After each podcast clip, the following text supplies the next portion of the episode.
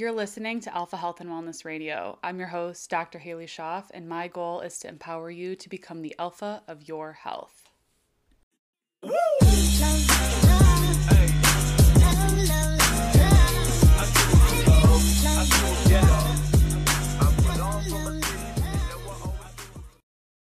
Hello everyone and welcome back.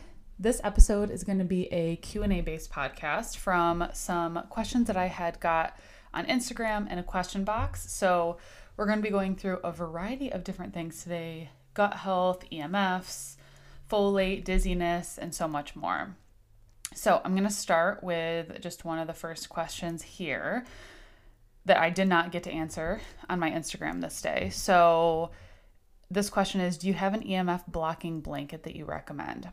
I don't have an EMF blocking blanket. I personally just use the Somavedic for EMF mitigating in our household and really just use that to help our body harmonize EMF a little bit more. But then I'm also very conscious of EMF. So I don't really, I guess, feel the need for an, uh, an EMF blocking blanket at nighttime because our Wi Fi is off, our phone's on airplane mode, we're not wearing any wearables that are connecting to Bluetooth.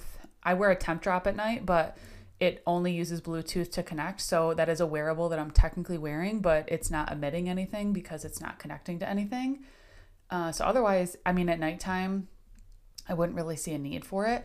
Obviously, at nighttime when we're on the couch, maybe watching TV, that probably could be a good use for it. But we have the Somavedic in our kind of main living space, and then I can bring it up into my office. I can bring it in the bedroom if I want. So we personally just use the Somavedic, which I had a whole podcast on Somavedic if you wanted to go back and listen to that. The next question is Does Paleovalley contain enough folate to take while pregnancy?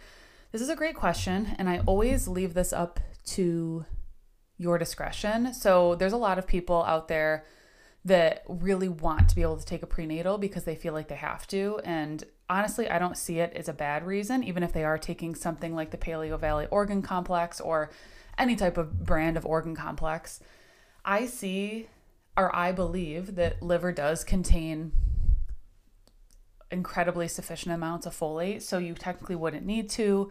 But if you wanted to just be safe, you could also take a prenatal in addition to as well. It also depends on how your body's processing it as well. So definitely do what you're comfortable with.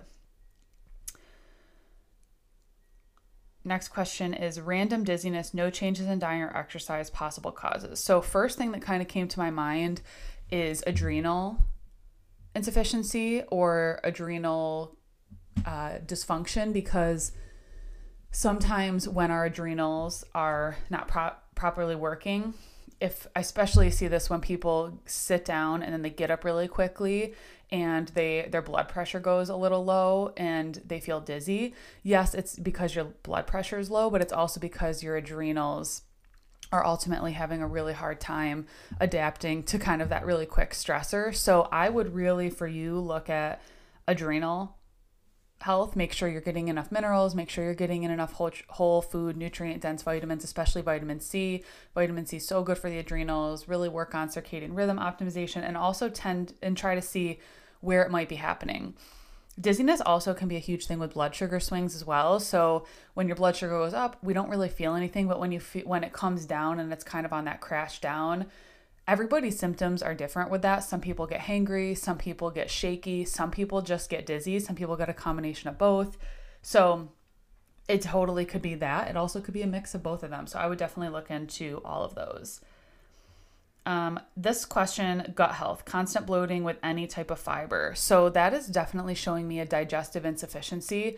I'm not against people going on nutrition plans short term that limit fiber intake to really help take some stress off the digestive system, but that's not root cause because just cutting those foods out, like say you're not di- you're having undigested food in your stool or you're not digesting fiber, that's not that food's problem. Like ideally when our digestive system is optimal, we're able to digest those things no problem. But during a healing phase, maybe cut limiting some fibers that you have a hard time digesting as you work on strengthening your stomach acid and digestive enzymes. So, digestive enzymes are released in the pancreas. Um, stomach acid is released and made from B12. Uh, B12 is really crucial for making stomach acid. So, really looking into those. I've been reading a lot of stool tests lately where we're seeing protein malabsorption, fat malabsorption, sometimes fiber uh, or vegetables remnants found in the stool. So, really, really working on building up that digestive fire and that digestive health again is going to be really important. Um, okay, after Plan B, my cycle went from 25 to 47 days. Now I haven't had it for three months. So I've gotten actually quite a few questions on Plan B. Plan B essentially is a emergency use contraceptive. So it's very similar to the way that it works. It's very similar to how birth control works. So birth control inhibits and shuts down your body's ovulation, obviously, so you can't get pregnant. Plan B is very similar to that. So, because of that, you could very well, because you're shutting down ovulation, you can very much see changes in your menstrual cycle, even for a few months to follow. Very similar. It's not the same as if you went on birth control and came off, because it's obviously a one time thing, but it's a much stronger dose. So, I tell people don't freak out if you do see changes in your cycle maybe it's lengthening or shortening or super heavy bleeding or clotting. All of that could be because you have really inhibited the ovulation, and therefore you're going to see a lot of those uh, progesterone type deficiency symptoms, longer cycles, um, etc. So that is technically, I guess, normal when we're thinking about um, going on that type of medication. Okay, Next question is husband is exposed to mold at his job. What can we do? So, mold is definitely tricky. Mold is in a lot of places. A lot of people are exposed to mold.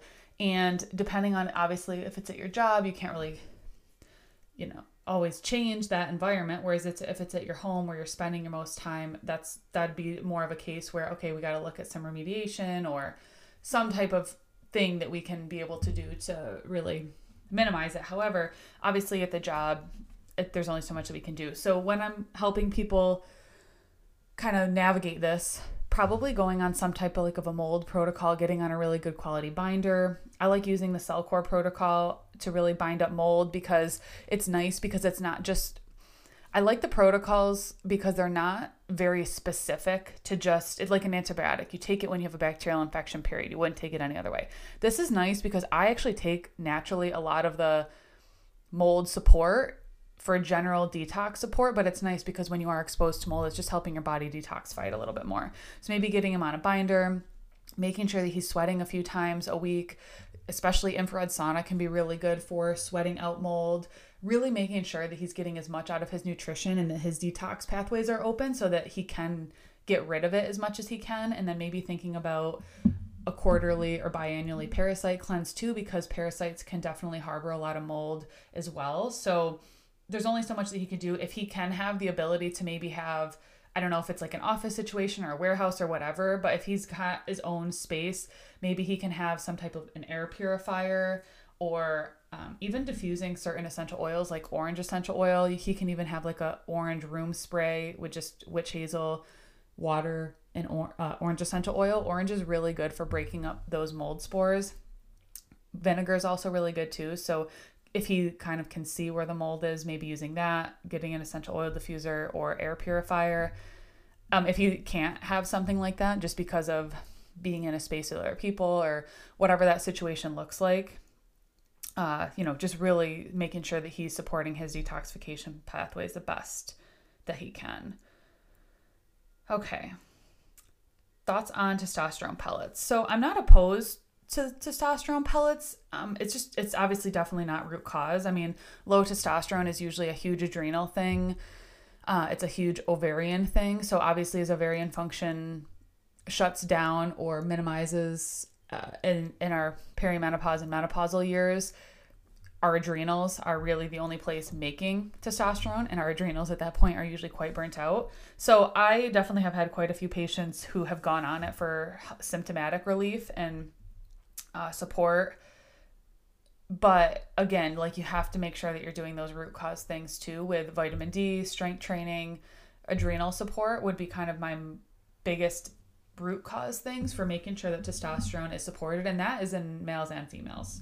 Um, I guess the one issue I kind of have with it too is there tends to sometimes be a, uh, reliance on it. So it can be hard to come off. Uh, and I know this to be true, especially when males are taking TRT. It's kind of, if you go on in your 40s and 50s, it's kind of something that similar to birth control and the fact that if you take it, your body obviously it doesn't have to worry about producing it, so it's not going to. And then as testosterone is even harder to produce in those later years of life, it just it almost makes it like a reliance thing. So that's just kind of something to think about. Um, oh, this is interesting. What is the purpose and use of different types of magnesium? I literally just made a post on this on Instagram. Um, so I will talk about those. So, magnesium has a lot of different uses in the body. Magnesium um, is good for metabolism. It's needed for over 300 different reactions in the body. And the problem is, we just aren't getting enough of it in our nutrition. We, I mean, you can eat the best nutrient foods, uh, but you can still be depleted because our soil is just unfortunately very heavy depleted. Unless you know exactly what you're you're growing um, you know it's it can be difficult. So i really am a fan of pretty much most people being on supplementation but of course you can ask your practitioner magnesium glycinate helps support your adrenals very very helpful for anxiety and even can be helpful for gut health and heartburn or gerd citrate is one of the best forms for people who struggle a lot with constipation and really needing a little bit of extra support with bowel movements Magnesium threonate is great because it can cross that blood brain barrier. And so, because it can cross that blood brain barrier, it's really, really supportive of cognitive health. Magnesium malate is really, really good for my chronic migraine people. Um, it's also great for depression and chronic pain. Magnesium taurate. So, taurate is a amino acid that's very good for heart tissue.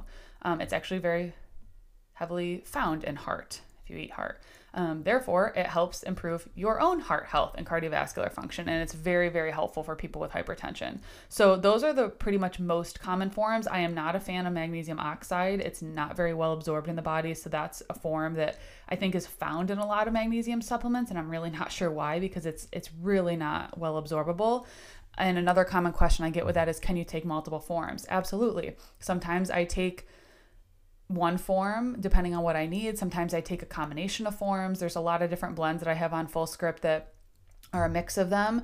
Um, but say maybe I take magnesium glycinate nightly, but I'm traveling or I'm feeling a little bit more backed up, I will take magnesium citrate along with that, and you can totally mix and match and combine. Root cause of keratosis pilaris. I've answered this on a lot of Q&A podcasts. Vitamin A deficiency and food sensitivity. Most common food sensitivity being gluten, and uh, vitamin A deficiency. So, people who cut out gluten and then they add in a lot of vitamin A rich foods like liver uh, or supplement with something like cod liver oil, really, really beneficial. And then topically, you can really work on exfoliating using like a natural exfoliant on the area that you're exposed to. Uh, dairy also can be a really common trigger for people with keratosis pilaris too. So, um, really kind of taking that whole whole holistic or all inclusive approach there. Um, let's see. Are tattoos unhealthy? This is a good question. I mean, in in reality, that ink that's being absorbed into your skin is not good for you. So, I mean, I don't think I'm going to put a classification that it's unhealthy, but it's it's not helping your health or it's not supporting really health in any way. I'm not against tattoos. I personally will never get one. I made my mom a promise. She hated tattoos, and I will never get one. I like them on other people, I admire them on other people, but I will never get one, especially for kind of the health reasons. But also, I think my mom would shoot a lightning bolt down at me if I got one. She admired them on other people too, just not on me. so, yeah. Natural headache remedies. Um, so, one, you want to obviously look at why you're having a headache to begin with headache remedies my some of my go-to favorites obviously hydration. I love using herbal teas like peppermint or diffusing peppermint or applying peppermint on your temples or the back of your neck. A lot of headaches also i find being a chiropractor come from a lot of trigger points especially in the trap and even upper back region. So i love using my Pranamat. I love cupping. I love acupuncture. I love chiropractic. Chiropractic is one of the most beneficial ways that you can reduce chronic headaches and migraines. So go see your local chiropractor, and then at home doing things like hot compress, uh, using peppermint essential oil, and all of those different things to also really, really help support that headache from hopefully not progressing, but then really kind of look at are your headaches hormonal? Are they coming at a certain time during the month? Do they come when you're stressed? Do they come when you're dehydrated? So you can start to get a pattern and really work and say, okay, I am finding my root cause. Next question is reason for gray hair at a young age. So with gray hair, I mean some of it can be genetic, but a lot of times it's it's due to stress and the making of hydrogen peroxide in your body that turns things gray and it ultimately is kind of a mitochondrial type dysfunction.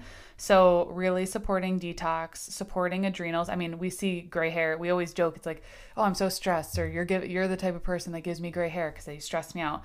I mean, if we think about it, that is, that actually does hold some truth. So, at a young age, you want to look at what your stress load is, what your cortisol is, what your nutrient status is, how your detox is being supported, because that I actually got two questions from two different people about this. That is super interesting, and they are right next to each other.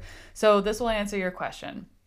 Gray hairs usually come from, like I said, cortisol, nutrient depletion, obviously, a lot of stress that's de- depleting your nutrients, and um, even creating higher levels of hydrogen peroxide, which is disrupting natural hair color production. A lot of it can also be a mineral imbalance as well. Jackie asked, trying to choose a pro and prebiotic. She asked, microbiome labs or seed. I have quite a few clients and patients who have tried seed. I've never had any personal experience with it, and it's not one because I don't have personal experience with it. I don't prescribe it or recommend it in my protocols. I'm usually recommending microbiome labs. They're really kind of my gold standard go to but I also really like the probiotic from Cellcore as well. They have their CT Biotic, which has fulvic and humic acids in it as well, so it really helps for detox. Um, but I like Microbiome Labs a lot too, and you compare it with their prebiotic. If you wanted or felt like you needed to take a prebiotic, that would personally be my go to.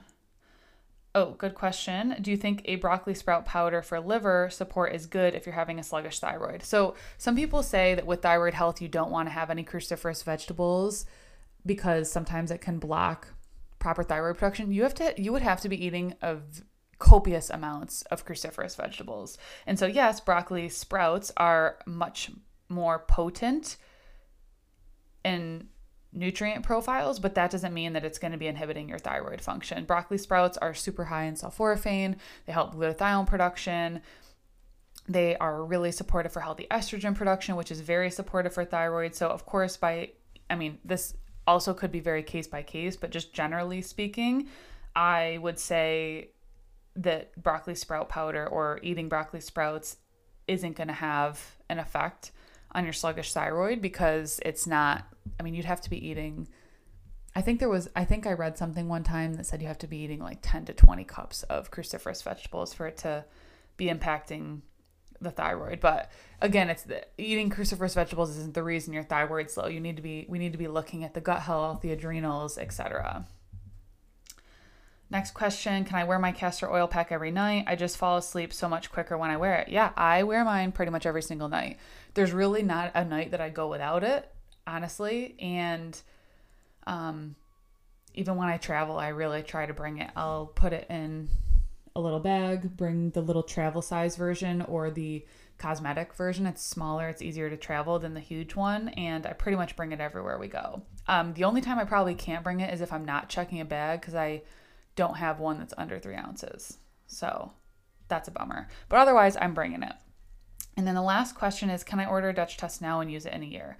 Yep you can have i've had people sit on the dutch test for a while it's not going to be an issue until you go to take it and then if you take it and you're not sending it back to the lab uh, right away that's the only time that it's a problem but with the test kit just sitting there that's totally fine i have quite a few i had I've had quite a few test kits just kind of sit around here and me not use them right away. And it, that's not a problem until obviously you go to actually take it.